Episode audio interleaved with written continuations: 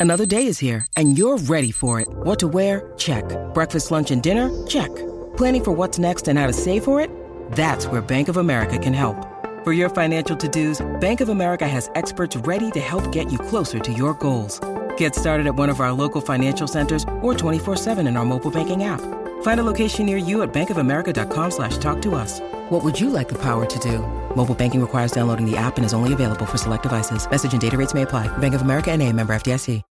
E buongiorno, buongiorno meraviglie e bentornati a tutti qui su Daily Cogito anche questa mattina in compagnia del vostro unico Ric Dufer. E questa è la puntata che non sarebbe dovuta uscire perché sono appena rientrato a casa dopo sei giorni di pura follia. Ero stanchissimo, disfatto e non avevo le forze per registrare e effettivamente tuttora non ho le forze, al punto che avevo già preso Instagram pronto a digitare le parole gente, domani Daily Cogito non esce, pronto a essere invaso dal vostro panico. Poi poi mi sono ricordato di una cosa, che un paio di giorni fa, ovvero domenica sera, il 17 novembre, a Bergamo, presso il club Edonè, sono stato oggetto di un'intervista un po' strana e interessantissima con Andrea Lombardi. Insieme ad Andrea abbiamo colto l'occasione di Spinoza e Popcorn per parlare per circa un'ora e mezza della vita, l'universo e tutto quanto. Abbiamo discusso di politica, di YouTube, di etica, di filosofia, di Spinoza, di comunicazione, di web.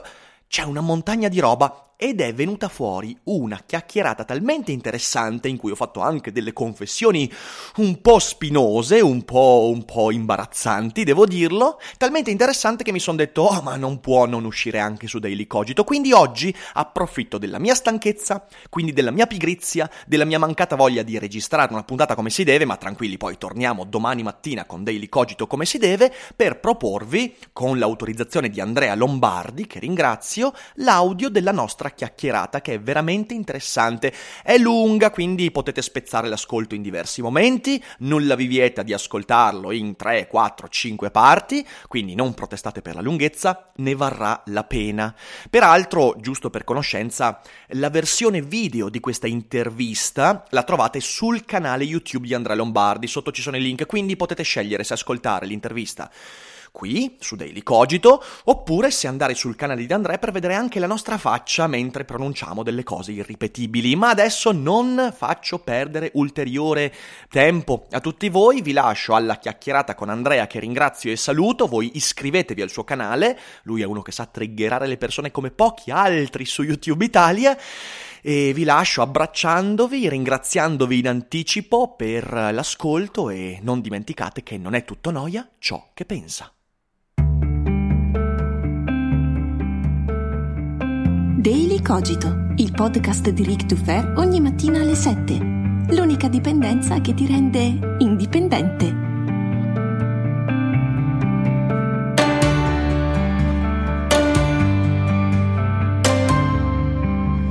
Ai ai ai ai ai ai ai ai. I PC grandi molto adeguati alla serata.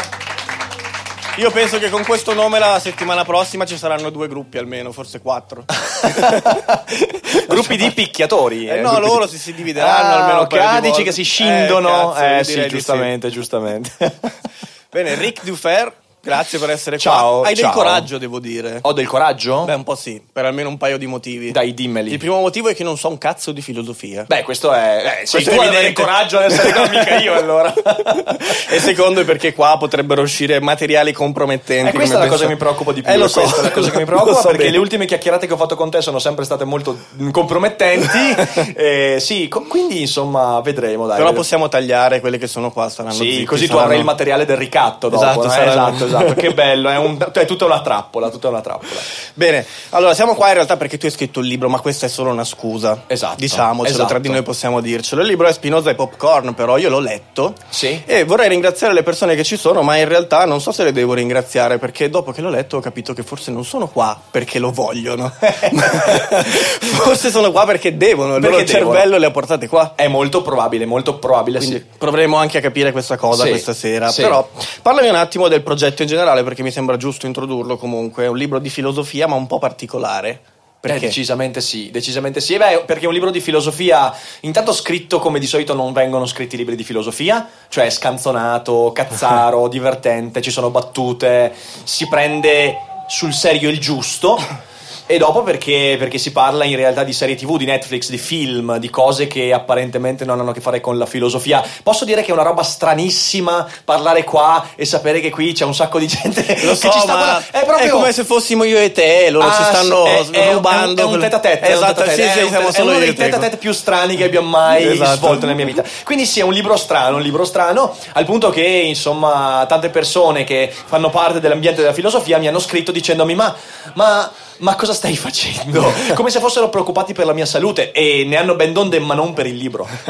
ma perché non è una cosa comune nel modo in cui l'hai trattato? Non è una cosa com- in realtà è comune magari a- associare la filosofia alle serie tv, alla cultura pop in generale? No, in realtà non è comune affatto perché ah. la filosofia ha un po' quella puzza sotto il naso, mm. intellettualoide, secondo cui tutto ciò che non è ermeneutica, tutto ciò che non è eh, sana e dura e pura interpretazione concettuale filosofica, tutto ciò, tutto ciò che non è esegesi del testo tutto questo in realtà dovrebbe essere cultura un po' più bassa, diciamo così. Eh, e quindi le serie TV bah, sono soltanto robe per i giovani, i film sono sì delle cose belle, ma come divertissement, e in realtà all'interno non c'è veramente qualcosa di importante, che è, che è una gran cazzata, non è vero, non è sì, così. Vi prendete molto sul serio al punto di risultare... No, vi prendete, non, non, non, non, non come categoria, in mezzo, non mettermi in mezzo, non sto neanche in mezzo alla categoria, ok? No, no ti chiami fuori Mi chiamo fuori, mi chiamo fuori. ma questo atteggiamento ti crea dei problemi con i tuoi tuoi colleghi?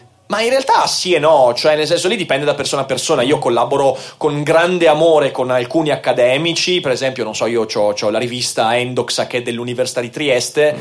e sono, sono, professori quelli che sono insieme a me a dirigerla e con loro ho un rapporto idilliaco. E poi ci sono quelli che in realtà un po' si sentono anche come dire attaccati da quello che faccio io e quindi sono quelli che poi sotto i video mi dicono ma tu sei un filosofo da discount. E io dico beh meglio essere da discount che da cimitero, giustamente. Beh, senza no? dubbio. E quindi sì, è c'è, una, c'è, una, c'è un'ambivalenza, però c'è una cosa interessante. Riccardo Alferro non è un ragazzo apprezzabile per alcuni aspetti e invece demonizzabile per altri. No, io o sono Satana oppure sono un genio, cioè nel senso non c'è la via di mezzo e questa roba mi crea un qualche, po' di problemi. Qualche problema, eh, qualche sì. problema. Però va bene, forse è tipico di chi si espone in un certo modo, io penso. Credo di sì, Sei ma anche... anche tu così si può dire, no? Sì, ma questo sicuramente. Eh, cioè, quindi attiri sì, lo sì, stesso tipo di, di, di, opinione probabilmente. Ascolta, ma tu su YouTube fai, va bene, fai Daily Cogito che è un podcast quotidiano, più hai il tuo canale Rick Dufer quella che fai la possiamo classificare come divulgazione oppure qualcos'altro?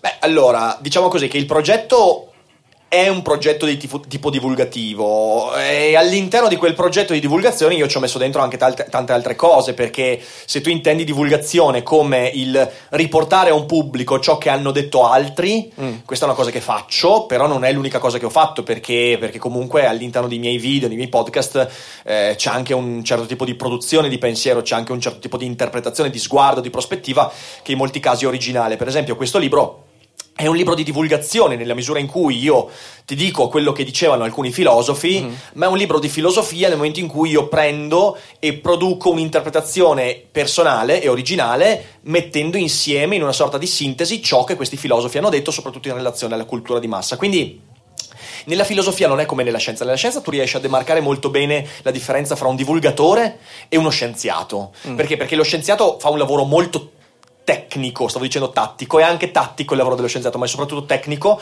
usa strumentazioni, usa tecnologie, usa certe cose molto riconoscibili e il divulgatore no.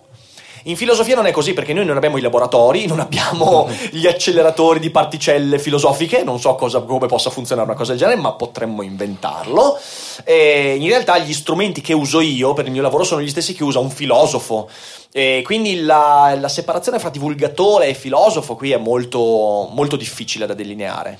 Va bene, però sai qual è la cosa che mi interessa di più in realtà capire questa sera? È il tuo parere sui vari, vari, argomenti che hai toccato in questo libro. Ok. Perché magari seguendoti su altri canali qualcosa si riesce a intuire, capire, ma dal libro è un po' più difficile perché mm. forse è anche una scelta questa, nel senso che questo è appunto il libro divulgativo, quindi tu poni quasi sempre una dicotomia in ogni capitolo, almeno una, sì, a certo, volte certo. anche di più più. Sì, sì, sì, Ed è interessante secondo me discuterne qualcuna di queste. Partirei se sei d'accordo proprio del libero arbitrio, perché è una cosa che mi Oh, arrovella il cervello oh. da anni, pur non sapendo che in realtà era stato un argomento trattato da qualche filosofo. Beh, già, ma scusa, ma, ma, come, ma cioè, tu, tu ti sei arrovellato per la vita sul libero arbitrio pensando che i filosofi. I filosofi sono fatti tutte le peggio pippe mentali. Infatti sono arrivato a che non- capire che cioè, qualsiasi cosa possa pensare io qua dentro c'era già o comunque da qualche parte nella storia della filosofia sicuramente. Introducimi un attimo questa cosa perché è il um, diciamo che l'argomento per chi non lo avesse letto ancora il libro è sull'esistenza fondamentalmente o meno del libero arbitrio si parte dal quale parte del corpo è prevalente, cioè Esatto. la fisicità, la mente e la mente dove sta Esatto, se queste due esatto. cose sono separate. Che poi in realtà la risposta è molto chiara quando si parla di noi maschietti, eh, però in Questo realtà nel libro non ho potuto metterlo Eh, no. questo. Qua puoi dirlo però. In realtà, sì, esatto, la parte preponderante del pensiero maschile è il baffo, Esatto, possiamo dirlo sì. tranquillamente. Bene, detto questo, che è una cosa molto delicata da dire,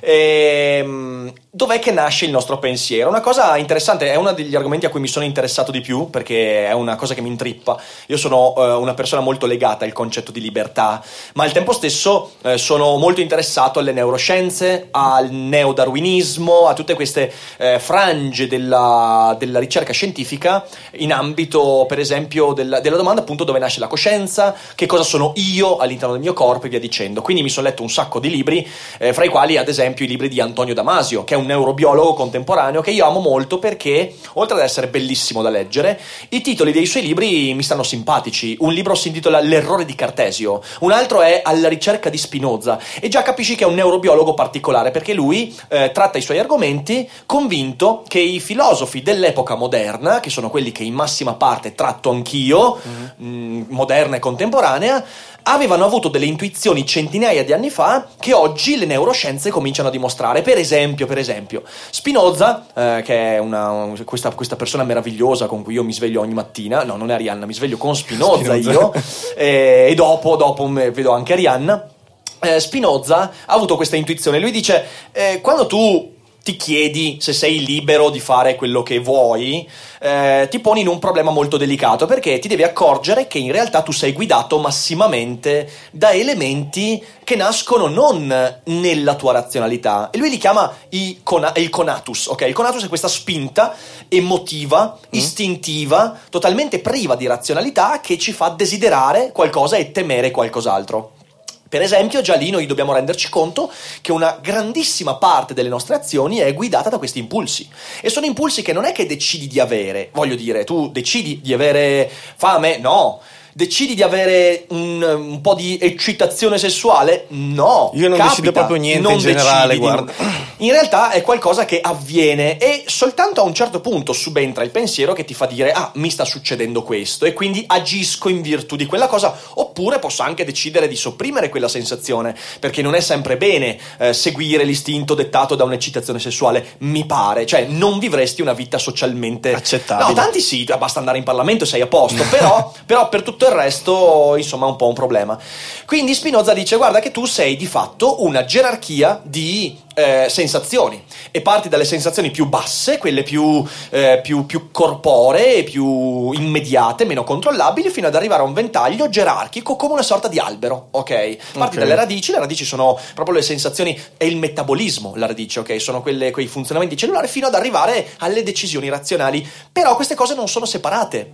Ecco allora che subentra Cartesio. Cartesio ha creato un'idea che è stata molto utile e molto malata nel corso della storia ed è l'idea che la mente sia qualcosa di diverso dal corpo, che per chi ha studiato insomma un po' di filosofia, ve la ricordate, Cartesio è quello della res cogitans e della res extensa, cioè queste due sostanze del mondo, una che guida, che, che, diciamo così forma il pensiero, la mente, la coscienza, e l'altra invece che forma il corpo, la materia e le cose concrete.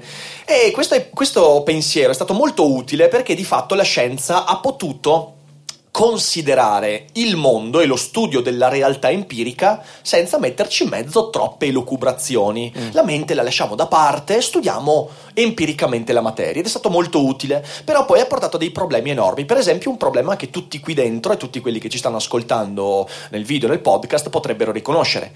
Tu quante volte dici nella tua giornata che sei nel tuo corpo, hai una mano, hai, hai degli occhi, eh, possiedi delle gambe, ok? Um, e questa è una, è una beh, forma sì. estremamente scorretta perché in realtà okay. tu, tu, non hai delle mani, tu sei le tue mani, mm. tu non hai delle gambe, tu sei le tue gambe, tu sei il tuo corpo, non sei nel tuo corpo, non vuol dire nulla, io sono nel mio corpo, ok?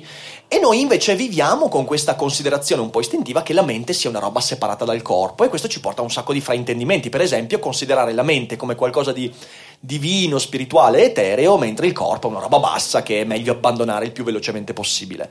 Eh, per alcuni sarebbe bene così, però poi... A volte anche al contrario. Che, eh. non è una cosa che raccomando. No, a volte lo fanno già di per sé, abbandonano sì, sì. la mente, eh, però non è una cosa che raccomando. Ecco, invece Spinoza dice no, eh, no, cazzo Cartesio, cosa, cosa stai dicendo? No, in realtà tu sei il tuo corpo, tu sei questo ventaglio di sensazioni, ciò porta a un problema però, che se tu sei il tuo corpo, allora significa che tu sei anche la secrezione di ormoni delle tue ghiandole surrenali e tu non decidi di, se- di secernere un ormone e l'ormone viene, eh, viene, secreto che bellissima parola viene Bellissima, secreto sì. ok sentitela che segreto sembra una roba un po' porno viene secreto anche se tu non, non, non vuoi certo. anche se non lo sai mm.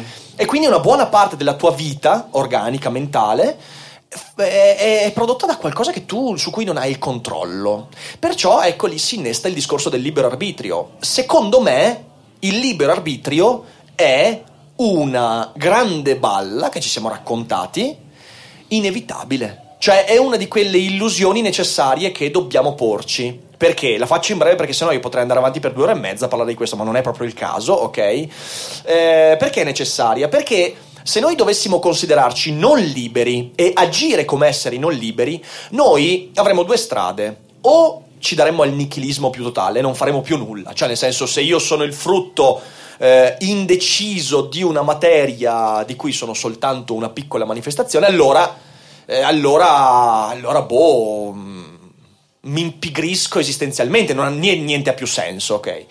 L'altra strada è dire, ok, io posso agire soltanto se conosco tutto, cioè io posso agire solo se conosco tutte le concause che mi portano ad essere quello che sono. Ma è impossibile, io non posso sapere tutto di quello che mi fa agire in un certo modo.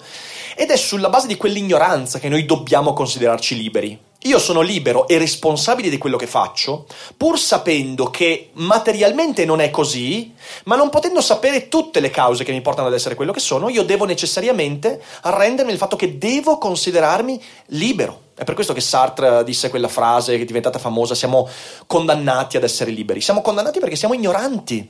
Non conosciamo quasi nulla di ciò che ci porta ad essere ciò che siamo e quel poco che sappiamo, quel poco che razionalmente ci fa agire, è nostra responsabilità e quindi in quell'ambito dobbiamo considerarci come se fossimo liberi. Eh, sono d'accordo, nel senso che io leggendo questo libro mi sono accorto che Spinoza dice qualcosa con cui in realtà concordavo prima di sapere che Spinoza dicesse quella cosa, esatto, aveva detto quella cosa. Perché mh, anche secondo me il libero arbitrio è un'illusione determinata dal fatto che le variabili in gioco sono talmente tante che tu non puoi avere non solo controllarle, ma neanche avere la percezione che ci siano quelle variabili. Certo, okay? ma in effetti poi Spinoza la, la, la butta ancora più grossa. Spinoza dice di fatto che tu sei libero in quel senso lì, perché se ti considerassi non libero dovresti in qualche modo pensare a Dio, perché eh, per Spinoza Dio è la totalità delle cose, ok? Dio non è l'essere barbuto che siede su un trono. No, visto che ognuno ha il suo okay. concetto di Dio. Eh, ognuno, sì, ognuno sì, ha pensato a Dio come sì. gli faceva più comodo. Ecco, il Dio di Spinoza è interessante perché Dio in realtà è tutto quanto. Cioè Dio è questa asta di microfono, è i capelli di Andrea Lombardi, è anche le cose che non ci piacciono. Cioè Dio mm. è anche la guerra, Dio è anche Vittorio Sgarbi, Dio è un sacco di roba che non vorremmo che fosse Dio, ok? Ehm, e questo, questo, porta dei problemi perché, perché intanto non puoi più moralizzare Dio, cioè nel senso Dio non diventa più una cosa morale, Dio diventa la totalità delle cause che ti portano ad essere quello che sei mm.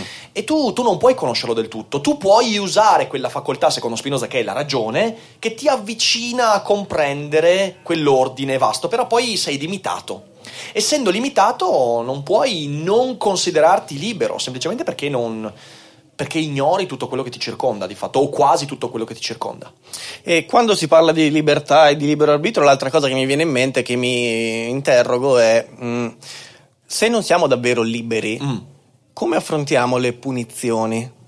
E come affrontiamo la, l'esistenza stessa della legge, cioè perché se non c'è libertà non sono io che decido di infrangere la legge. Sì, sì, no, ma infatti anche il pensiero che soggiace, io dicevo prima, se tu non ti considerassi libero cadresti nel nichilismo, non seguiresti più le regole. Le regole esistono perché le regole sono un modo per come dire, sono un modo per dare un ordine al nostro agire in mezzo a ciò che non conosciamo. Perché ci diamo delle regole? Perché in fin dei conti noi noi andiamo per tentativi, ok? Cioè, nel senso, noi non abbiamo, noi abbiamo questa cosa, ci piace pensarci razionali come degli esseri che seguono un percorso ben delineato, quasi prestabilito, il sentiero giusto, ma non c'è nessun sentiero giusto. Noi in tutta la nostra giornata, in ogni cosa che facciamo, facciamo dei tentativi e quei tentativi ci portano molto spesso a commettere degli errori da cui imparare e via dicendo. La legge esiste perché sapendo che facciamo quegli, quegli errori, dobbiamo cercare in qualche modo a volte quando ci riusciamo eventualmente di prevenirli, senza esagerare, altre volte di pagare le conseguenze di quegli errori e farle pagare e che quegli errori magari li fa ricadere anche su altri. Eh, perciò anche il pensiero della legge nasce dalla, dal convincimento di essere liberi. Noi dobbiamo considerarci liberi, non possiamo scappare da questo, se no se no è tutto finito, cioè nel senso, se no anche io qua e te che cazzo facciamo? Eh, no, lanciamoci i microfoni addosso. Sì, può essere se il nostro cervello ce lo suggerisce, potrebbe essere anche che Speriamo che non lo faccia, speriamo che non lo faccia. Però quando parli di legge, ecco il secondo capitolo del tuo libro, eh, mi ha molto interessato, bello, bellissimo, bello. secondo me è uno dei migliori, anche perché pensa un po' parlavo di quegli argomenti giusto pochi giorni prima di averlo letto, no? mm, mm, e in mm, particolare mi è interessato quando tu hai messo a confronto Hobbes e John Locke, giusto? Cioè uno, ragazzi. per uno la legge è quella cosa che ci impedisce di scannarci la, e lanciarci il microfono in, in testa e per l'altro invece è lo strumento per garantire la nostra libertà. Esatto. Eh, questo argomento qui è molto interessante anche perché vorrei capire se sono davvero due approcci veramente opposti, mm-hmm. perché secondo me dei punti di contatto ce li hanno. Sì, indubbiamente. indubbiamente. E, e, soprattutto come la pensi tu su questa faccenda? Io ho detto una cosa un po' di tempo fa, eh, anche provocatoria ovviamente, però fondamentalmente eh, è anche quello che penso, magari non sul fatto specifico ma in generale sì, ed è se io non avessi il codice della strada che mi punisce, probabilmente lascerei la macchina mm. sul marciapiede in mezzo alla strada e me ne sbatterei il cazzo che dà fastidio sì. della gente, perché sì. a me viene comodo così in quel sì. momento. Non lo faccio perché non ho voglia di pagare una multa. Certo. Okay. Sono stato ovviamente accusato di essere una bestia immonda, incapace di stare sulla terra. Che hanno pure ragione, però. Probabilmente eh. hanno anche ragione, però, però ci sono delle cose da dire, nel senso che io non mi aspetto che gli altri eh, rispettino la legge perché la ritengono giusta, perché altrimenti mm. questa diventa la prima scusa per poterla violare nel momento in cui certo. non la ritengono più giusta. Certo. Allora io preferisco sapere che tu rispetti la legge perché ne temi le conseguenze. Il deterrente. Non, ni, nel senso che io penso anche che non tutte le leggi possono essere sempre giuste per tutti, ognuno mm. di noi ha un concetto di giustizia diverso. Certo, è sulla base, ecco, vedi, questo, questo è interessante. E cos'è quel concetto di giustizia? Cos'è quel concetto di giustizia? È quello che io ritengo giusto, però non può essere formalizzato e essere reso universale per tutti quanti. Why not? Perché abbiamo esperienze diverse perché banalmente dall'esperienza. Quindi per te la legge nasce dall'esperienza. Quindi... No, sto dicendo il contrario, cioè sto dicendo che dal momento che noi abbiamo tutti concetti differenti mm-hmm. di mhm. giustizia, la legge non necessariamente aderisce. Eh, ma tu presupponi, tu presupponi, che tutti abbiamo un concetto diverso di giustizia. Sì, certo. Ecco, tu da questo punto di vista sei molto vicino ad Hobbes. Mm. Perché cos'è che stai dicendo tu fondamentalmente? Tu stai dicendo che il nostro darci leggi è un artificio, cioè noi sì. ci diamo leggi perché senza quelle leggi staremo tutti in mezzo alla strada a scannarci senza parcheggiare in maniera corretta, ok?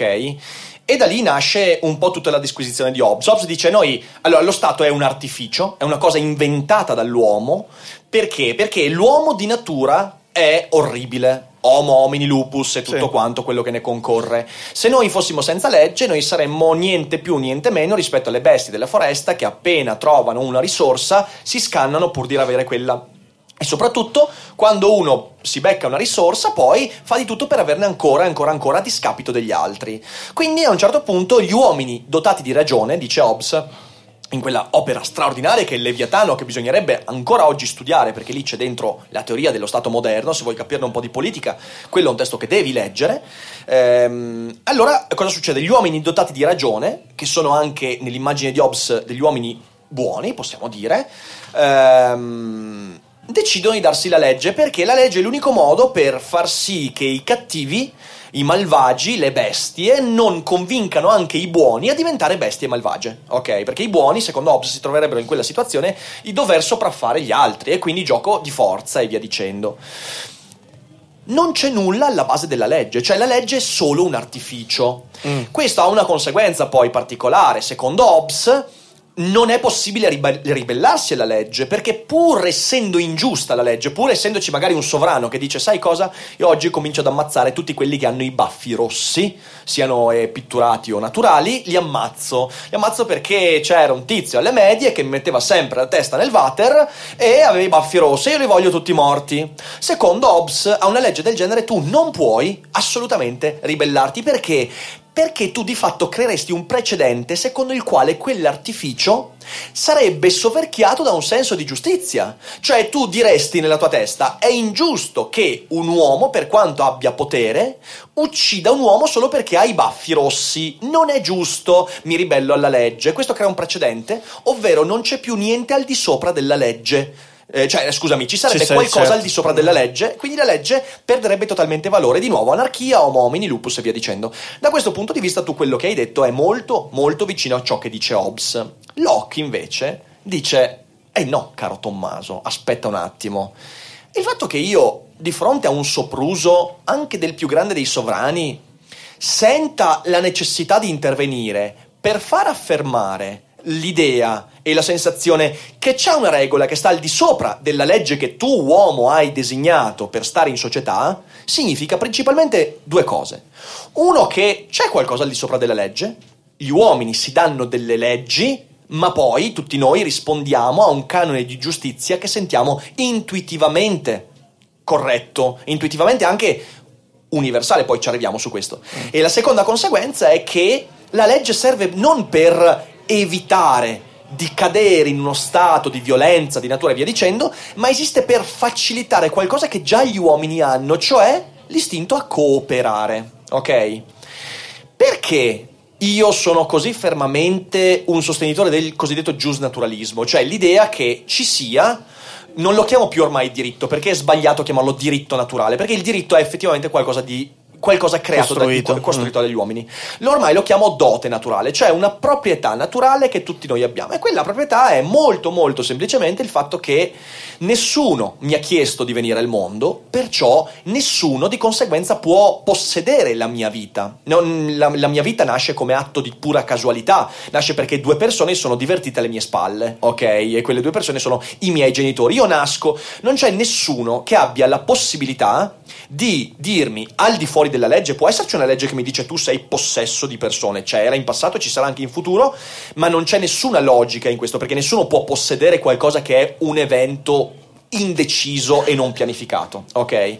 Quindi nessuno possiede la mia vita, perciò nessuno può senza una ragione, come per esempio il fatto che io abbia ammazzato delle persone o abbia rubato, disporre della mia vita e libertà. Ok? Io questa regola la sento molto più in alto rispetto a qualsiasi altra legge. E Locke, da questo punto di vista, secondo me è molto interessante perché dice: eh, quando arriva un Parlamento, un governo, un sovrano che toglie la libertà, che toglie la vita, che toglie il benessere a qualcuno senza una ragione vale- valevole, allora lì gli uomini non hanno soltanto il diritto, ma hanno anche il dovere di ribellarsi a quella legge. Perché? Perché esiste un ordine di regole che non è scritto dagli uomini. E non essendo scritto dagli uomini, quello lì è una cosa che possiamo ritenere universale. Perché ritene- possiamo ritenere universale? Ti faccio una domanda. Se tu fossi un assassino, vorresti universalizzare la tua, la tua condizione? Un assassino privato, nel senso che... Se tu fossi un, assassino, assassino, una persona che uccide altre persone, mm. tu vorresti che questa cosa fosse universale? Ti rispondo di no, ma anche perché non sono un assassino. No, beh, ok, perché non sei un assassino.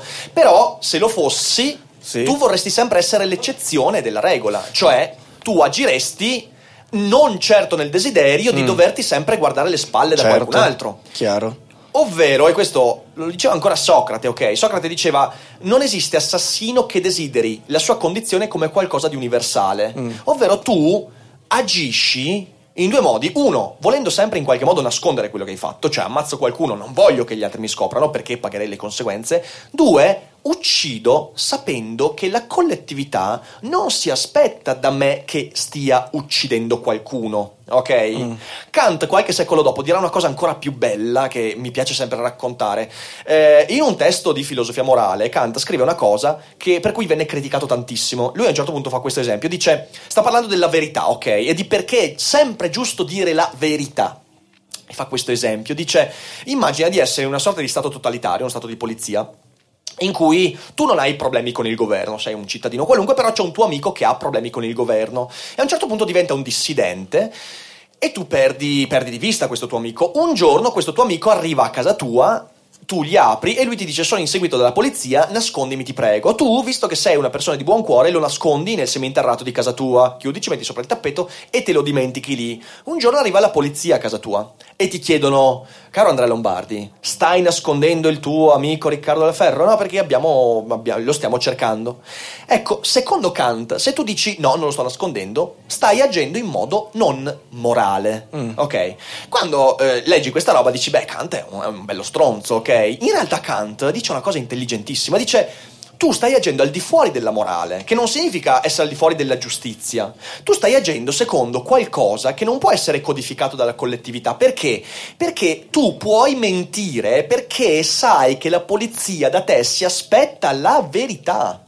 Cioè, tu quando dici no, non lo sto nascondendo, lo stai facendo nella speranza e in parte convinzione che la polizia ti crederà. E perché sei convinto di questo? Perché sai che tutti gli altri intorno a te dicono la verità. Dicono la verità.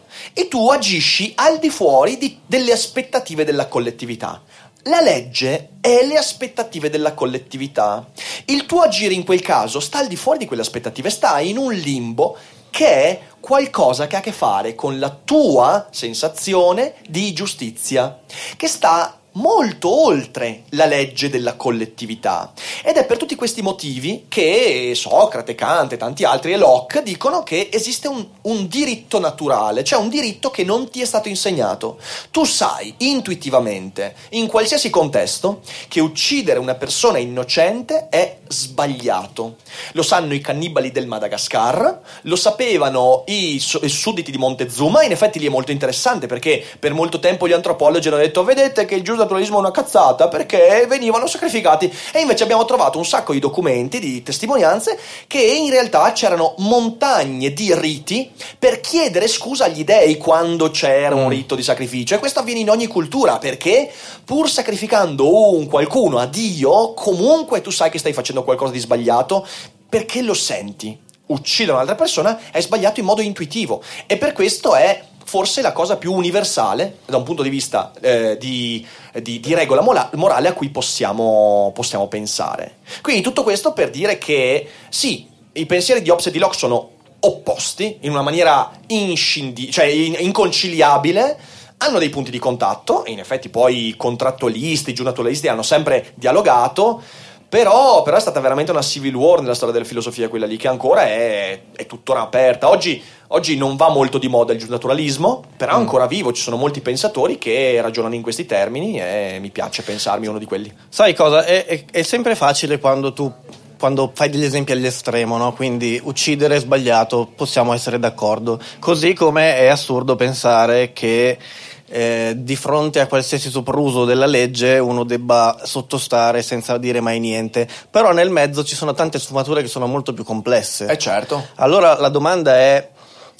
come si comportano questi due pensieri fin, se non portati all'estremo. Ovviamente. Perché io ti dico la mia, cioè io non penso che uno debba sottostare alla legge, non sono Mario Giordano che dice la legge è sacra, no? E che rompe le zucche. e okay, che rompe le zucche sì, ad sì, Halloween. Esatto, esatto. Però il punto è questo, la legge è un pacchetto completo per come la vedo io, no? Mm. Tu prendi il pacchetto completo, finché il pacchetto completo al 100% lo ritieni un compromesso accettabile, che ti permette di poter andare in giro senza sapere che qualcuno, anzi che le zucche, ti spaccherà la testa e che dall'altra parte invece non limita eccessivamente la tua libertà. Nel momento in cui nel pacchetto completo c'è una, due, tre, n leggi che non ti piace rispettare, può essere per l'esempio il divieto di sosta nel mio caso, devi, accett- devi accettare di rispettare anche quelle. Ok, okay. io sì, sì, no, ho capito quello che intendi. Perché se no diventa certo, il caos. Certo, certo. Nel momento in cui tu metti in discussione invece l'intero sistema, allora io sono concorde sul fatto che tu ti possa ribellare e sovverchiare l'intero sistema, ma devi farlo con tutto. Ma in realtà, eh, in realtà c'è un eh, bellissimo testo che si intitola eh, la, eh, oddio, la giustificazione del potere politico. Eh, eh dopo mi verrà in mente, adesso non mi viene in mente, un bellissimo testo scritto eh, qualche decennio fa, in cui a un certo punto l'autore, che è Michael Humer, ed è... no, il titolo non mi viene in mente, ehm, vabbè, dopo ci penso e mi verrà mm-hmm. in mente, a un certo punto dice questa cosa, dice eh, intanto contesta il fatto che la legge sia un qualcosa di unitario. In realtà, in realtà, la legge è 10.000 cose diverse. La legge è legge costituzionale, poi ci sono i regolamenti, cioè è una cosa molto vasta e non puoi prendere tutto il pacchetto, è materialmente impossibile. Eh, ma allora come fai a stabilire? Eh, Aspetta, sì, e, e, e, lui dice una cosa eh, che secondo me è interessantissima. Lui a un certo punto dice: Qual è la grande furbizia eh, del potere politico, del, del, potere autoritario, con cui il potere cerca di autogiustificarsi? Eh, secondo questo autore non c'è giustificazione logica del potere. Il potere è sempre un soverchiare prerogative individuali per far trionfare una visione eh, di un altro tipo. Lui dice: la legge è molto furba perché la legge ti dice: guarda, io ti preservo eh, nel tuo benessere, nel tuo corpo, nella tua vita, ok? Io ti faccio tutte queste, difendo i tuoi diritti basilari e, e, ti faccio credere che tu per essere difeso da queste cose tu abbia bisogno della legge. Ok, in realtà lui dice giustamente, anche quando non c'era la codifica di leggi, le comunità sono sempre difese dagli attacchi, hanno sempre difeso dagli assassini, è una cosa che abbiamo dentro noi, che ce l'abbiamo da sempre, cioè la difesa della vita è una cosa che, di cui abbiamo testimonianza fin dai primissimi momenti in cui abbiamo prodotto storia, ancora prima del codice di Hammurabi, ancora prima, prima delle codifiche delle leggi. Dopodiché la legge convincendoti che tu abbia bisogno di quella cosa lì, ti mette insieme un sacco di roba che invece non ha senso. Ti controlla il modo in cui spendi i soldi, controlla il modo in cui passi il tuo tempo, controlla ciò che acquisti, controlla le tue relazioni, ti dice con chi puoi e con chi non puoi avere relazioni, ti dice a chi devi chiedere il permesso per fare delle cose tipo mh, basilari come delle modifiche nella tua dimora e poi ovviamente ti crea un, tutto un sistema di punizioni e tutto questo si giustifica su una cosa che non ha bisogno di, giustificazione, cioè che senza la legge qualcuno ti ucciderebbe e non pagherebbe le conseguenze, che è una falsità. Non è vero, non c'è mai stata una società, mai, neanche nei momenti di anarchia più totale, che degli assassini palesi non pagassero per gli atti che compivano. Di solito quando questo avviene, avviene grazie alla legge, tipo il nazismo, ricordiamoci che la gente veniva deportata perché la legge diceva, diceva così, ok? Che è una cosa abbastanza interessante e ci sono tanti altri esempi che possiamo fare. Quindi, eh, per tornare al tuo discorso, in realtà tu eh, non hai bisogno di contestare l'interezza della legge quando ti accorgi che la legge si basa su qualcosa che è comunque estremamente arbitrario e che la difesa della vita altrui è tua tu ce l'hai senza che te lo dica qualcuno, cioè tu cresci e hai questa sorta di sensazione che quando fai del male, ma anche soltanto a un animale, io ti faccio un esempio personale, ok? Io eh, quando ero piccolo, è uno dei primi ricordi della mia vita, ok? Avevamo avuto un'infestazione di pipistrelli nel nostro circondario e io avevo questo amichetto con cui andavo in giro, avrò avuto, boh, avrò avuto 5-6 anni, ok? Eravamo un po' spaventati da questi animali, ok? Nel senso erano, in realtà erano pipistrellini di merda, cioè nel senso, poveri cristi, non certo Batman, ok? Neanche Dracula però eravamo un po' spaventati perché tutto il vicinato, oddio i pipistrelli, i pipistrelli, noi... E io mi ricordo sta scena che ci avviciniamo a un certo punto su un muretto, c'è uno di questi pipistrelli e noi ci blocchiamo così. E, e io eh, questa roba eh, faccio anche fatica a raccontarla perché però abbiamo preso dei sassi e li abbiamo preso a sassate, ok, per allontanarlo. Io mi sono sentito di merda per due settimane senza raccontarlo a nessuno perché è morto quel pipistrello. Sono stato di merda. E con il tempo mi sono chiesto, ma chi è che mi ha insegnato a stare di merda? Cioè, chi, è, chi, è, che mi ha insegnato il rimorso per un gesto che poi non, non, è che abbia raccontato. Io non l'ho raccontato ai miei genitori, sta cosa, ce la siamo tenuta fra me e lui. Abbiamo nascosto il cadavere come i peggiori mafiosi, ok? okay. Fatto il cappottino di cemento, buttato nel fiume. E... Ciao, ciao, amico, ok? E, e, io sono stato di merda, mi sono sentito in colpa, stavo male. E, mia mamma mi aveva anche notato, ha detto: Ma cosa è successo? Io non glielo raccontavo, non, non penso di non averlo neanche mai raccontato negli anni successivi miei. Quindi la memoria di quel pipistrello rimane. Rimane in, rimane, in realtà, però, ora è pubblica, ok? E mi considererete una persona di merda. Sì, sono stato una persona di merda, ma quel rimorso lì non è che mi avesse insegnato qualcuno a provarlo, ok?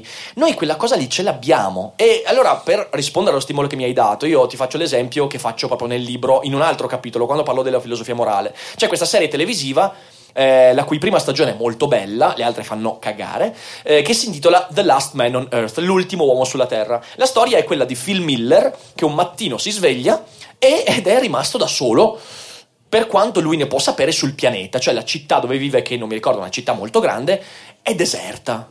Cos'è lui che fa immediatamente? Esattamente quello che hai detto tu. Comincia ad andare in giro a fare il coglione, ok? Prende le macchine, eh, sfonda vetrine, eh, mangia tutto quello che può mangiare, eh, fa il bagno nella piscina del riccone della villa, vive in una villa, distrugge una villa. Fa tutto quello che non potresti fare, fa esplodere cose, ok? Credo che tutti quanti, almeno una volta nella vita, ci siamo detti: Mamma mia, che bello che sarebbe se non ci fossero gli altri. Porca miseria, pensa a tutto quello che potrei fare. Phil Miller viene spinto proprio da quell'impulso dopo qualche giorno si rompe le palle, non sa più cosa fare e per, peraltro diventa una cosa brutta da vedere in ogni modo, cioè nel senso smette di farsi la barba, smette di lavarsi, smette di, di vestirsi, va in giro nudo per, per, la città cittadina in mezzo alla... è una roba brutta diventa, ok? È proprio il periodo dell'imbruttimento che tutti noi okay, almeno una volta nell'esistenza sì. abbiamo vissuto. E ehm, ecco, a un certo punto succede che lui scopre di non essere l'ultimo uomo sulla Terra perché incontra Carol. Eh, peraltro è bello, nella prima puntata viene contraddetto il titolo della serie, questo già sì, ti fa capire esatto. che gli autori avevano qualche problemino. E, um, lui incontra Carol, Carol è l'esatto opposto rispetto a Phil perché Carol tiene ancora tutto in ordine, vive in modo ordinato, segue le regole. A un certo punto c'è questa scena fenomenale in cui loro sono in automobile e, e Phil che sta guidando c'è un semaforo che diventa rosso e lui passa, ok? E Carol va fuori di testa, fa: Ma cosa? Ma come, ma come fai a fare una roba del genere? Phil si gira e fa: Ma che, che, cazzo dici? Cioè, nel senso, guarda che non c'è nessuno in giro. No, ma cosa c'entra tu? Il semaforo è rosso, devi fermarti comunque. Ma col cazzo che mi fermo. C'hanno sta discussione in cui dicono: Eh no, ma le regole non si seguono se gli altri non ci sono. Alla fine, Phil, per dimostrare il suo punto, prende la macchina e entra dentro un negozio con la macchina, ok? Si ferma, la guarda e fa: Ecco, vedi, io posso parcheggiare qui, ok? E, ed è una scena molto divertente perché Carol non riesce a rispondere. Però, però Carol, da questo punto di vista, eh, rappresenta quell'idea di cui io sono molto convinto che le regole noi ce le diamo perché abbiamo una mente già strutturata a, darci, a darsi regole. Cioè, nel senso, se, se io dovessi dare una definizione, sai, una delle cose che i filosofi hanno cercato di fare nella storia fallendo miseramente è cercare di definire che cos'è il pensiero, cosa significa pensare, che ovviamente è insensato perché quando tu lo stai facendo stai pensando, quindi stai producendo un movimento che non potrà essere definito in quello, quindi è un casino. Però, però, c'è un elemento del pensiero che effettivamente possiamo trovare. Il pensiero è dare ordine a qualcosa di caotico. Cioè noi siamo circondati da elementi caotici, eh, le relazioni, ma, ma, ma, anche soltanto la materia che ci circonda, è tutto un caos, non c'è un ordine nel mondo, ok? Il mondo anzi, il mondo tende verso l'entropia, quindi la disfatta, eh, il disfacimento, il disordine, via dicendo. Quando noi pensiamo, noi creiamo significati. Creare significato significa dare delle strutture che io poi posso fornire a te posso comunicarti. Tu quelle strutture le dai perché nella tua mente c'è una predisposizione a dare quelle strutture. E quella roba lì è il motivo per cui Carol dice tu devi parcheggiare la macchina nei parcheggi anche quando non ci sono gli altri, perché tu le regole ce le hai al netto del fatto che ci siano o no gli altri. Cioè, tu se ammazzi un pipistrello e hai 5 anni, nessuno ti ha insegnato a provare rimorso, anche se nessuno ti sta vedendo mentre lo fai, starai di merda. Quante volte abbiamo eh, quella frase che si dice quando tu vuoi sgarrare una regola, eh, sei tentato, qualcuno ti dice dai tanto nessuno, nessuno, lo sa e tu cos'è che gli rispondi? Io rispondo perlomeno no lo saprei io, ok? Io cerco di non sgarrare le regole perché? Perché starei male io sapendo che, d- di sgarrare una regola, ma non perché io non sono un puritano, anzi, anzi totalmente no, però pensare significa dare voce a quella tendenza della mia mente a trovare e creare un ordine. Noi l'ordine lo diamo attraverso le regole. Questo è il motivo per cui Locke dice che noi ci diamo regole per, per, per, amplificare una facoltà che già abbiamo. Io sono molto convinto di questo ed è il motivo per cui dico io so che uccidere un altro è sbagliato, ok? Poi mi dice un esempio estremo e qui voglio aggiungere infatti questo ci serve per gli esempi estremi. Cioè, nel senso, il giusnaturalismo non mi serve per dire se oggi è meglio o meno pagare le, ta- eh, pagare le tasse è meglio pagare le tasse perché? Perché da un punto di vista collettivo, ok, io so che mantengo una pace rispetto a una regola che pur considerata ingiusta, perché magari sento che lo Stato mi sta ladrando dei soldi, però pur considerandola ingiusta io comunque la seguo, ok? E lì sì la seguo anche perché incorrerei in sanzioni, multe, rotture di coglioni, va bene? Però poi io seguo queste leggi, seguo queste regole, tenendo sempre bene a mente che la legge potrebbe prendere una strada su cui devo stare allerta, ok? Mm-hmm. E quell'allerta, quel limite mi viene dato da un senso di giustizia che non mi è stato dato dalla legge o che la legge finge, di, di, di cui la legge finge di essere portavoce, ma che c'è, c'è, io lo difendo, lo so ed è una sorta di bussola morale da cui non posso prescindere.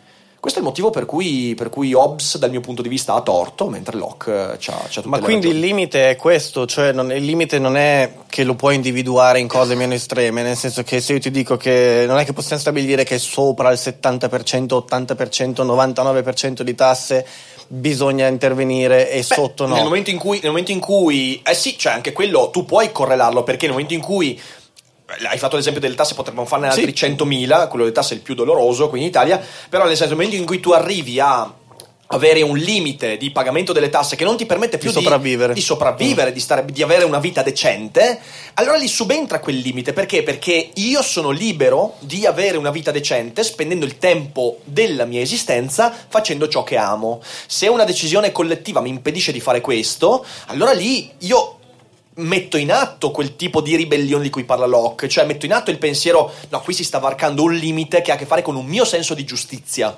Capisci? Quindi, eh, quindi in realtà quello diventa una bussola che dà ordine proprio nel momento in cui tu senti di star subendo un'ingiustizia o cose del genere. La legge, la legge finisce per essere ingiusta in mille modi. Alcuni di questi modi sono sopportabili, alcuni diventano insopportabili. Se tu perdi l'abitudine a avere consapevolezza di quel limite, e a quel punto allora rischi di giustificare ogni cosa, soprattutto a te stesso.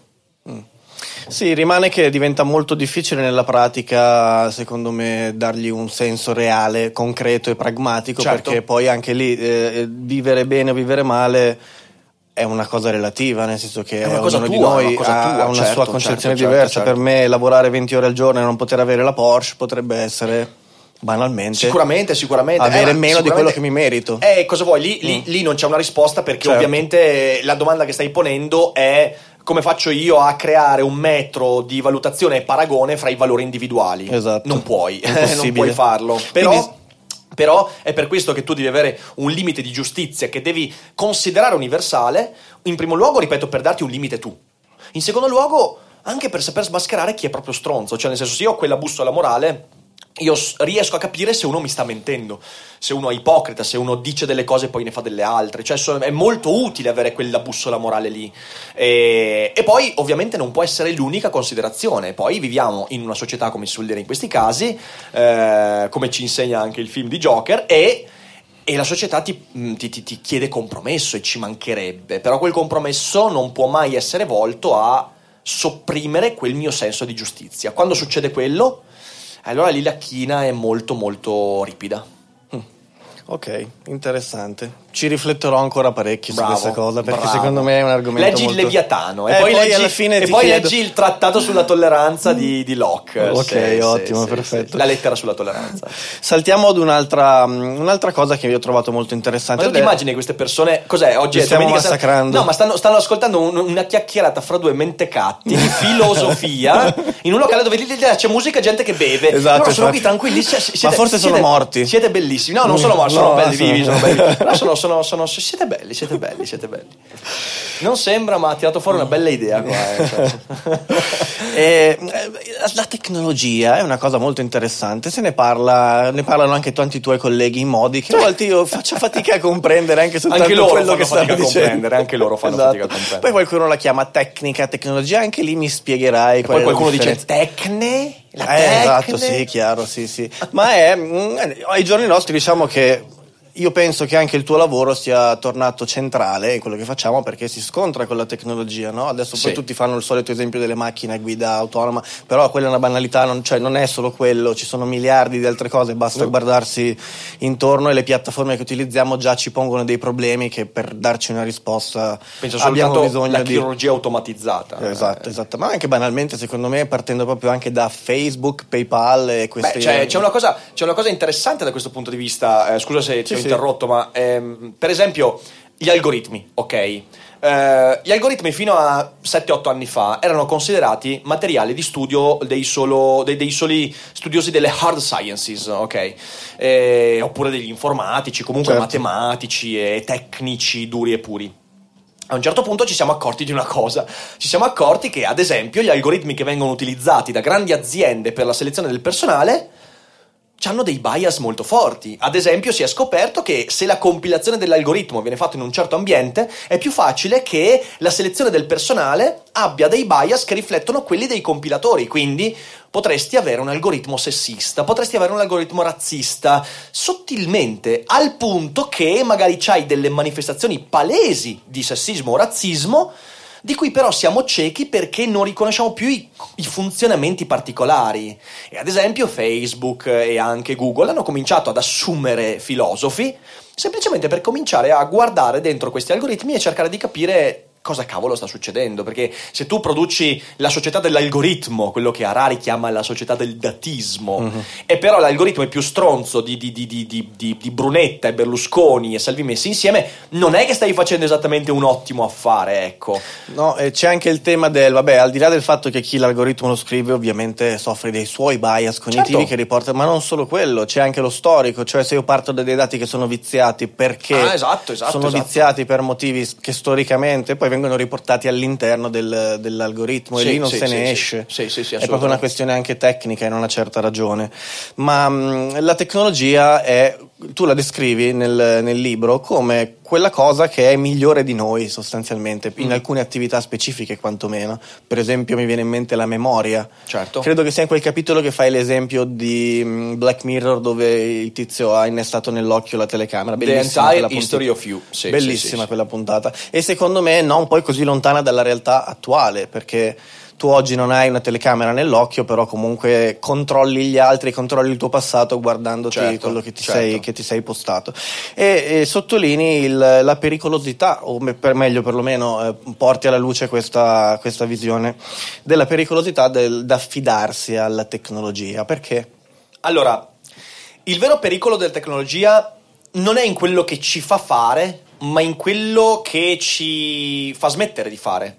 E soprattutto potrebbe portarci a non porci più delle domande precise. Per esempio, hai fatto l'esempio de- della puntata di Black Mirror. Ora, per chi non l'avesse vista, è una puntata in cui si racconta la storia di questo avvocato all'inizio della carriera ehm, che vive in una società dove la maggior parte delle persone si sono fatte impiantare questo chip che ti permette attraverso una rete neurale di avere davanti alla retina ehm, come uno schermo di uno smartphone, cioè nel senso tu puoi mandare avanti e indietro le registrazioni, tu registri dall'occhio e puoi anche rivedere tutto quanto proiettandotelo davanti. Eh, e lui, lui in questa puntata, vabbè non faccio grandi spoiler, però ovviamente si crea dei problemi perché si ri- rivede le scene con la sua fidanzata, quando il- si ricordava che ci fosse stato uno sguardo un po' malizioso fra lei e un altro, quindi comincia a sospettare. Ecco, quella puntata per me è molto importante perché ci dice esattamente qual è il rischio di demandare acriticamente alla tecnologia alcune cose. Cioè, il protagonista di questa puntata non si chiede più se sia meglio dimenticare. Tu immagina un secondo quanto il valore del dimenticare sia fondamentale. Ah, è per ok? una- la cosa più potente e importante Cioè, che abbiamo. La nostra mente dimentica delle cose anche per sopravvi- sopravvivenza evolutiva. Per esempio, non so, io credo che se adesso facessimo qui una- un bel sondaggio, ci sono delle coppie, se chiedessimo a queste coppie, ok, fai una cernita delle ultime 10 litigate che avete fatto, ok? Io sono sicuro che nonostante ce ne siano state sicuramente molte, però non vi ricordereste eh, il motivo della litigata, non vi ricordereste neanche la litigata in sé per sé. Perché? Perché la mente seleziona ciò che è meglio ricordare. E in quello che è meglio ricordare noi abbiamo anche tante cose che preferiremmo dimenticare, così come dimentichiamo molte cose che dovremmo ricordarci. Ma questo, questo non significa che la, mente, che la memoria sulla base della sua imperfezione debba essere perfezionata. Perché non è affatto così. In quella puntata lui si crea una montagna di problemi perché di fatto può ricordare tutto. Ma attenzione, non è un ricordo, è un rivedere, anche quello è molto diverso. Perché lui è testimone dei ricordi. Noi non siamo testimoni dei nostri ricordi. Io lo so che noi abbiamo un po' questa, questo questa sorta di deviazione mentale. Quando pensiamo a un ricordo, noi pensiamo a qualcosa. Vi ricordate eh, al parco giochi c'erano quelle macchinette, ok? Con i pupazzi dentro, tu mettevi la monetina e c'era il braccio meccanico che prendeva il pupazzo e te lo portava. Io non ho mai vinto un cazzo, ah, io che ci ho provato, ci ho provato a volte, mai vinto nulla, sempre preso da Mona. E e noi siamo un po' convinti che la memoria funzioni in quel modo lì. Cioè, è come se nella nostra mente si, eh, ci fossero questi pupazzi. I pupazzi sono dei ricordi. E ogni tanto, quando dobbiamo ricordarci delle cose, c'è il braccio meccanico che prende, estrae e ce lo porta davanti. Ma la memoria non è così. La memoria è un procedimento molto più complicato. E se tu vai a studiare la neurobiologia contemporanea, tu ti rendi conto che la memoria in realtà è continuo riraccontarsi cose. Faccio un esempio. Quando tu vivi un'esperienza particolare, nel tuo cervello cos'è che succede? Succede che si crea letteralmente un percorso sinaptico elettrico. Cioè, quando tu fai un'esperienza, cos'è che nel tuo cervello si forma? Una strada. Una strada che viene percorsa istantaneamente da un impulso elettrico, elettrochimico in realtà in quel momento tu vivi la sensazione, vivi l'esperienza, vedi e si immagazzina un ricordo, ma non è che il ricordo si immagazzina in una parte del cervello e gli rimane per essere ripreso, no. Quando to- poi tu ricorderai o cercherai di ricordare, il cervello farà una cosa molto molto particolare, cercherà di riprodurre quel percorso sinaptico. È impossibile farlo, cioè proprio probabilisticamente sono talmente tante le connessioni per connessioni del tuo cervello che non solo di qui a 5 minuti cambieranno perché gli equilibri fra neuroni e sinapsi continuano a cambiare, ma soprattutto cambieranno proprio le interrelazioni fra queste strade. Quindi il tuo cervello proverà a riprodurre lo stesso percorso, ma non sarà lo stesso percorso. Questo è il motivo per cui, per esempio, non so, abbiamo ricordi sinestetici. Io quando vedo il colore arancione sento l'odore di pasticcio. Lo sai perché? Questa è una bella storia. perché quando ero piccolo io a casa avevo TV Sorrisi e Canzoni, ok? Chi è qui che aveva TV Sorrisi e Canzoni a casa? Alzate la mano, alzate la Beh, mano. anch'io ce l'avevo. Oh, anche tu, pochi, pochi assai. Ecco, TV Sorrisi e Canzoni era questo coacervo di demenza, varietà, in cui però c'era, c'era, la settimana della televisione, ok? Cioè c'era proprio la settimana con tutti i programmi TV, quando ancora non c'era Netflix, ma c'era il palinsesto, quando c'era Mike Bongiorno ancora in vita e non era stato estratto dalla cassa da morto per giocare, per giocare col suo cadavere. Eh, ciao Mike. Ehm... E di che colore era il giorno del mercoledì? Arancione. Arancione. E il mercoledì mia mamma faceva il pasticcio. Io ogni volta in cui vedo il colore arancione ho questa cosa nella mente che eh, sento, il, è una sinestesia. Perché accade la sinestesia? Perché, perché il percorso neurale dei nostri ricordi mette insieme un sacco di roba diversa. Ti faccio un altro esempio ancora più divertente, ok? Io fino ai 11-12 anni ho avuto paura dell'AIDS, ok? Ero proprio terrorizzato, era una mia fobia. E sai perché? Perché avevo un ricordo. Io mi ricordavo eh, che ero a Ga- tu immaginati, ok? Che ero a Gardaland con i miei genitori di sera, io me lo ricordo vividamente questa cosa, ok? Che stavo passeggiando e nel mio ricordo avrò avuto 5-6 anni. A un certo punto si affiancano questi due uomini eh, uno non me lo ricordo, però l'altro me lo ricordo. Era alto, faccia simpatica, capelli ricci e biondi, che aveva dei popcorn. Ogni tanto spinosa popcorn. e a un certo punto lui si gira senza dirmi nulla, mi offre un popcorn. Io lo prendo e lo mangio. Mia mamma mi strattona via e mi dice: Ma cosa fai? Guarda che prendi l'AIDS. ok, attenzione, attenzione, attenzione. Mia mamma non ha mai detto quella frase. Io voglio dirlo, mia mamma è una cara donna, non ha mai detto quella frase. Però io mettendo insieme un'esperienza, la passeggiata a Gardaland con uno che mi offriva dei popcorn, e un sogno, io mi sono sognato Ah, di ok. prendere l'AIDS da un popcorn, ok? tu immaginati. E poi io ho messo insieme ricordato? queste due cose ed è diventato un ricordo. A 11-12 anni ho guardato mia mamma e ho detto: Ma mamma, eh, beh, perché non mi ricordo che scena avevo visto? Ma guarda, quello, cioè nel senso, pop- prende popcorn, eh, si prenderà l'AIDS. No, ho detto: Ma sei scemo? Ok. Ho detto: No, mamma, ma che cazzo me l'hai insegnato tu? No, no non ti ho mai insegnato nulla. Ed è venuto fuori sta roba. Ho fatto un grande studio della mia mente. Ho detto: Cazzo, ma vuoi vedere che.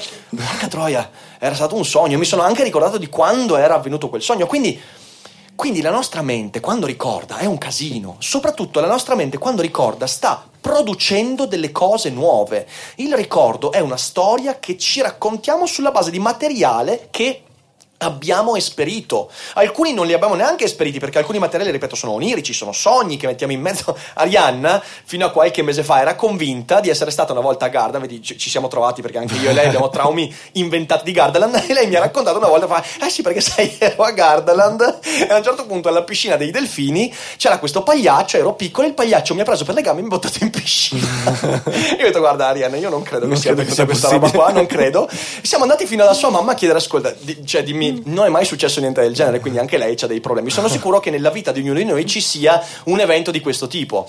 Quindi ecco, tutto sto pippone per dire una cosa, per dire che eh, noi stiamo trattando la tecnologia come in, modo molto acritico, come se fosse qualcosa che può sostituire delle nostre facoltà, ma noi non abbiamo ancora capito le nostre facoltà. Cioè noi siamo convinti che la memoria sia una roba, invece è un'altra, e comunque abbiamo già cominciato a demandare a cose tecnologiche, che- tecnologiche la nostra memoria. E per quanto per me sia prezioso, perché ripeto, senza la mia agenda digitale io sarei già morto, sarei già stato crivellato di colpi da quelli che- di cui dimentico le mail, i messaggi o gli eventi, ok?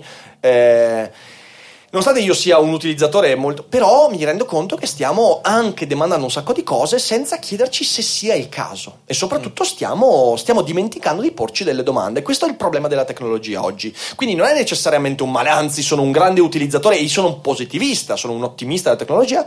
Però dovremmo, dovremmo prenderci un po' più di tempo per alcune cose. Quali sono le cose su cui pensi che dovremmo prenderci più tempo e capire se, do- se demandare queste cose alla tecnologia? Stando a quello che abbiamo noi adesso qua, ora. Una domanda veramente molto complicata questa. Beh, per esempio, non so, mi viene in mente mm, il campo medico, ok? Prendi. Io mm, sono un grande appassionato di bioetica, che voglio dire, tanta gente è appassionata di calcio, di, di gnocca, di bioetica, io, ok? Eh, non so perché. eh, la bioetica è un campo bellissimo, molto interessante, e soprattutto la bioetica medica. Ok, quando tu studi la bioetica medica capisci quanto è necessaria la filosofia. Per esempio, nei paesi anglosassoni è una cosa di cui si parla tantissimo, qui in Italia zero, zero perché qui in Italia invece il filosofo è uno che va contro la globalizzazione, contro Ah, la certo, tecnologia, chiaro, eccetera, chiaro. eccetera. E invece la bioetica medica è interessantissima e per esempio tu ti accorgi leggendo testi di filosofi che dialogano con medici eh, che eh, l'idea di automatizzare la chirurgia non ha soltanto ovviamente delle cose legate alla tecnologia, ma anche delle cose legate al comportamento, alla relazione medico-paziente. E ad esempio noi stiamo, veloci- siamo- stiamo rischiando di velocizzare eh, la- l'algoritmizzazione della relazione fra medico e paziente. In alcuni paesi c'è già in sperimentazione questa cosa, senza però aver per un secondo migliorato quella che è l'interazione umana medico-paziente. Noi siamo ancora legati, beh, qui in Italia ancora siamo a 50 anni fa di- di- de- da un punto di vista proprio di questa, di questa problematica. Però anche nei paesi anglosassoni ci sono dei libri che ti dicono guarda che noi siamo all'interno di un percorso che dovrebbe migliorare enormemente il modo con cui il medico si relaziona al paziente e viceversa, eh, e invece siamo già nel campo della sostituzione di questa cosa. È un problema e non sto dicendo che non, è non sia auspicabile un giorno far sì che almeno per le patologie più, più- più quotidiane più- ci sia un algoritmo di interfaccia. Il problema è che se tu velocizzi questo processo senza aver fatto prima un certo percorso nella- nel, nel capire il funzionamento a livello umano, tu rischi di mettere dell'ignoranza in un processo da cui sarà difficilissimo poi sottrarsi. Quindi Certo, perché non sai neanche cosa- come farlo questo Esattamente, algoritmo. esattamente. Perciò, per lo stesso motivo che dicevamo prima, cioè nel senso, se nella, nella relazione medico-paziente oggi ci sono dei problemi, tu immagina cosa vuol dire mettere quei problemi in un algoritmo. Cioè, tu, tu rischi di moltiplicare i problemi. Quindi ecco, questa è una delle questioni, ce ne sono tante altre mh, che potremmo citare. ehm, l'automatizzazione del- delle comunicazioni in ogni modo, ok? Cioè nel senso, per esempio, ma anche il discorso che facevo lì della selezione personale, può essere qualcosa che viene fatto in alcuni eh, settori, però poi prendere, come ad esempio hanno fatto, non so, la Goldman, la Goldman Sachs ha preso e ha automatizzato completamente le prime due fasi di selezione personale, ok? Cioè tu mandi un curriculum con del- dei criteri ben precisi, tu vieni selezionato al primo e al secondo livello, dopo c'è, dopo Un questa umano. scrematura c'è un umano. Ok. Anche lì, cioè, eh, l'abbiamo fatto molto in fretta questo, l'abbiamo fatto molto in fretta. Io ho lavorato nel campo della formazione personale, perché prima di fare quello che faccio adesso lavoravo da promotore finanziario, ho fatto formazione e facevo selezione personale. Io sono consapevole di quanti problemi ci sono nelle selezioni del personale, cioè, sono cose che si sono sviluppate molto molto in fretta. Da quel punto di vista lì c'è eh, un filosofo che è Heidegger che ha detto una frase che secondo me non mi ricordo, forse l'ho citata anche nel libro. Ehm, vedi le cose che si dimenticano e che è bene dimenticare, le citazioni mie del libro. Eh, Heidegger dice che il problema della tecnologia è quando il tempo non sarà più durata ma diventerà pura rapidità. Ecco, io ho, problem- ho- ho paura della velocizzazione incontrollata di certi processi. Quindi la tecnologia, sì, sono un grande ottimista, però dobbiamo trattarla con maggior consapevolezza, tutto lì. Ma per eh, tornare a tecnologie che ci riguardano un po' più da vicino e che usiamo entrambi tutti i giorni, parliamo di web un attimo. Ah, no, scusami. il butter sì, però quella è consolidata direi. A me però ci sono quelli oddio, dipende cosa mangi, anche eh, dipende cosa mangi. no, però il web è interessante perché alcuni ritengono che il web sia un fallimento e io sono uno di quelli che pensano che certo abbia tantissimi problemi il web, ma la maggior parte di questi problemi secondo me li stiamo creando noi, cioè di base non ci sono, noi ce li aggiungiamo. Però qualcuno invece pensa che sia proprio un esperimento fallito. Co- come la pensi tu? Ma che, cioè... Ma come faccio a rispondere a una cosa del genere? Dai, cioè... Esperimento fallito il web.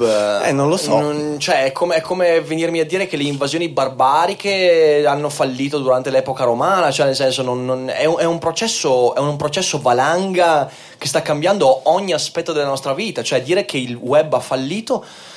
Non so, è come dire che, che- che- che- l'avanzata del latino nel mondo classico ha fallito, solo perché non tutti nell'arco di 15 anni hanno cominciato a parlarlo. Non ha senso, cioè, è proprio una cosa che dici, boh, cos'è che ho appena ascoltato se uno dice sta roba? Non, non ho, non ho sentito niente. Eh, il web ha alcuni aspetti in cui è fallito, su questo non c'è dubbio. Ma poi è anche difficile parlare del web, cioè tu parli del web e di, di cosa stai parlando? Stai parlando del collegamento fra reti informatiche? Mi stai parlando della comunicazione fra le persone? Mi stai parlando di YouTube? Io non riesco a capire di cosa si parla quando si parla di web. Perché il web è veramente un mondo vasto che, che- e dire che il web ha fallito, intanto mi mm, servirebbe capire cosa si intende con web. Telecomunicazioni. Allora anche la televisione e la radio hanno fallito, non, non so. Eh, oppure, ripeto, a livello mm, etico, no, ripeto, non- è una roba su cui non riesco a dire nulla perché mi sembra che si stia parlando del nulla quando si dice una cosa del genere. Allora ti restringo io l'argomento e Vai. intervengo io qua e ti dico parliamo soltanto di piattaforme social network, e comunicazione tra le persone, diciamo molti a molti, uno a molti. Ok. Eh, secondo te siamo in una condizione eh, diciamo sicuramente pionieristica sì, ma dal quale devono essere calate dall'alto delle regole per eh, raddrizzare delle strutture che si stanno creando? Ecco, questo, questo è più interessante circoscritto. Ehm, allora, io non credo che siamo nell'epoca in cui il web possa essere limitato, semplicemente perché ogni volta in cui l'abbiamo fatto sono create delle sacche illimitate. Cioè, nel senso, il web vive quel momento storico in cui tu hai talmente tanta possibilità di azione che se ti impediscono di fare una roba lì, la fai centuplicata di là. Voglio dire, prendi l'esempio mh, Casa Pound bannata da Facebook, ok?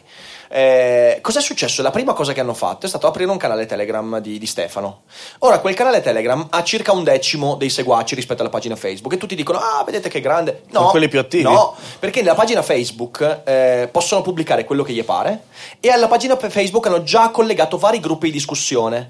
Ora, se sulla pagina, eh, scusatemi, al canale Telegram, Telegram, Telegram, eh, ok, sì. vari gruppi di discussione. Ora, se nella pagina Facebook c'erano 250.000 iscritti, eh, e sul canale Telegram ci sono 25.000 iscritti, sembra un grande trionfo. E invece no, perché? Perché in realtà i 250.000 iscritti nella pagina Facebook erano già soggetti a cose che potevano o non potevano pubblicare, mentre sul canale Telegram e su alcuni gruppi già persone mi hanno girato che sono stati pubblicati video di eh, africani che ammazzano persone, ma video molto violenti, che su Facebook non avrebbero mai potuto pubblicare. Quindi la domanda che faccio è è meglio avere 250.000 stronzi che fanno i meme su Facebook e si sentono fascistelli perché, perché glielo dice il, il, il perineo?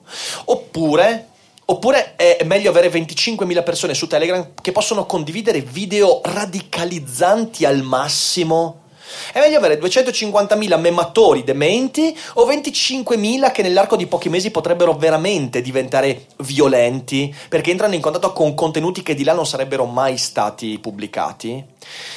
Ogni volta in cui tu crei una regolamentazione forte, tu crei una sacca, eh, un, un backfire effect fortissimo. Internet va bene per una regolamenta- regolamentazione morbida, cioè le linee guida di Facebook, ok? Senza stati di eccezione, a mio parere, funzionano. Certo, poi Facebook si sta deteriorando, ma perché è la struttura stessa del social network ad essere fallace? Non è che è perché le regole non sono abbastanza strette. È perché è nato per una cosa e poi è, cominciato a usare, è, stato usa, è stato usato per un'altra cosa e poi nel mezzo hanno cercato di farci i soldi e questo non ha funzionato particolarmente, quindi si deteriora. Però se mi prendi YouTube, ok, YouTube YouTube ha una regolamentazione morbida che pur con le varie schivate, le varie modifiche, non ha mai fatto valere uno stato di eccezione che permettesse la creazione di una sacca di radicalizzazione in qualche ambito. Prendi l'esempio della, dello scandalo pedopornografico. Bello mm-hmm. perché questo video sarà monetizzato sicuramente. Sicuramente sì. Eh, scandalo pedopornografia su YouTube, ok. Eh, YouTube inizialmente ha agito male, perché ha comunicato male, ha agito in modo scomposto, e io temevo che gli avrebbero fatto la regolamentazione netta che avrebbe creato una lì sì serissima radicalizzazione e sacca di contenuti a parte. E invece, invece no sono stati bravi sono stati bravi perché hanno agito morbidamente cioè piano piano hanno eliminato la possibilità di fare dei commenti su alcuni video hanno però mantenuto i contenuti che erano problematici sapendo agire sulle periferie del problema. In questo modo hanno fatto rientrare l'emergenza e questo YouTube l'ha fatto 3-4 volte in modo veramente magistrale, cosa che Facebook non è riuscita a fare varie volte. Quindi, questo per dirti che internet è già di per sé regolamentato, solo che è regolamentato in modo morbido. Quando tu regolamenti in modo morbido, quindi permetti eh, una, un, un, diciamo così, eh, oh, com'è che potrei dire, una pulsazione delle policy, ok? Le policy hanno il periodo in cui sono meno restrittive, poi diventano un po' più restrittive, poi meno restrittive, da parte di autonome eh, aziende, autonomi provider e via dicendo, lì le cose funzionano, ok? Non si sono mai creati danni. L'importante è che non ci convinciamo collettivamente che bisogna invece impedire che certe cose avvengano su internet, perché in quel caso tu non starai facendo nient'altro che creare l'occasione per quello che Gilles Deleuze chiamava una via di fuga. Ok, la via di fuga è un ambiente diverso collegato a quello precedente in cui però si fanno delle cose che prima erano impensabili. Questo è il grande rischio. E perciò no, regolamentazione, regolamentazione Rigid, rigida no. Anche perché non, ci, cioè non, è che si può impedire tutto. Come diceva giustamente, tra l'altro l'ho sentito dire da Giorgio Taverniti quando sono stato giù a Rimini qualche giorno che fa. Che bell'uomo Giorgio. Bellissimo. Eh, però eh, lui dice giustamente, secondo me, il bullismo online non è un problema che puoi risolvere non lo puoi cancellare no, perché ma... come quello offline non lo puoi cancellare, ci sarà sempre. Ma sì, cioè non, internet, no, internet, non è il luogo in cui, puoi, in cui, puoi, risolvere i problemi mentali del mondo. Ma e invece è... io vedo questo atteggiamento certo, spesso. Certo, certo, certo, Poi adesso certo. però c'è anche da dire che è finita la pacchia perché l'anonimato online sta per terminare per sempre. ma, tu imma- ma, tu, ma, tu, immaginati, ma quanto bisogna essere veramente ma, ma, ma trogloditi e fare un ma forte, però, ma, ma forte. Ne, nell'epoca in cui tu l'identificazione ce l'hai sempre di più eh, fisica, impronte digitali, impronta di retina, impronta facciale. Eh, cominceremo a venire identificati sempre di più col nostro corpo tu dici che ci vuole un documento, ma, ma bisogna essere proprio sì, ma poi non c'è modo di realizzarlo se non tagliando i fili che ci sono al confine e mettendoci in mezzo e dire no, adesso tutto quello che passa da qua deve essere tracciato fino in fondo. Guarda, le, co- le comiche, le comiche, le comiche. Le comiche. Che ci ricorda ancora una volta come la politica non capisca un cazzo di internet e ogni volta in cui apre la bocca su internet vengono fuori delle barzellette nel migliore dei casi. Va bene, ti ringrazio, voglio lasciare un po' di spazio per le domande, Ma quindi certo, ma certo. mi interromperei qui, anche se in realtà ci sono tanti altri temi in altri capitoli, ma per questo vi invito a leggere direttamente il libro che trovate al banchetto appena finiamo noi due di parlare. Oh yeah. E quindi grazie Riccardo, è stato un piacere. Grazie caro, è stato un piacere anche per me. Ci sarà una valanga di commenti di Ah, haters qui valanga, sotto sì. e ci divertiremo E noi un sacco. Ci dai. divertiremo più così che senza. E risponderemo ok boomer. esatto. Però facendo attenzione al nome perché potremmo entrare. Bella lì, grazie. Hiring for your small business? If you're not looking for professionals on LinkedIn, you're looking in the wrong place. That's like looking for your car keys in a fish tank. LinkedIn helps you hire professionals you can't find anywhere else, even those who aren't actively searching for a new job but might be open to the perfect role. In a given month, over 70% of LinkedIn users don't even visit other leading job sites. So start looking in the right place. With LinkedIn, you can hire professionals like a professional. Post your free job on linkedin.com/people slash people today.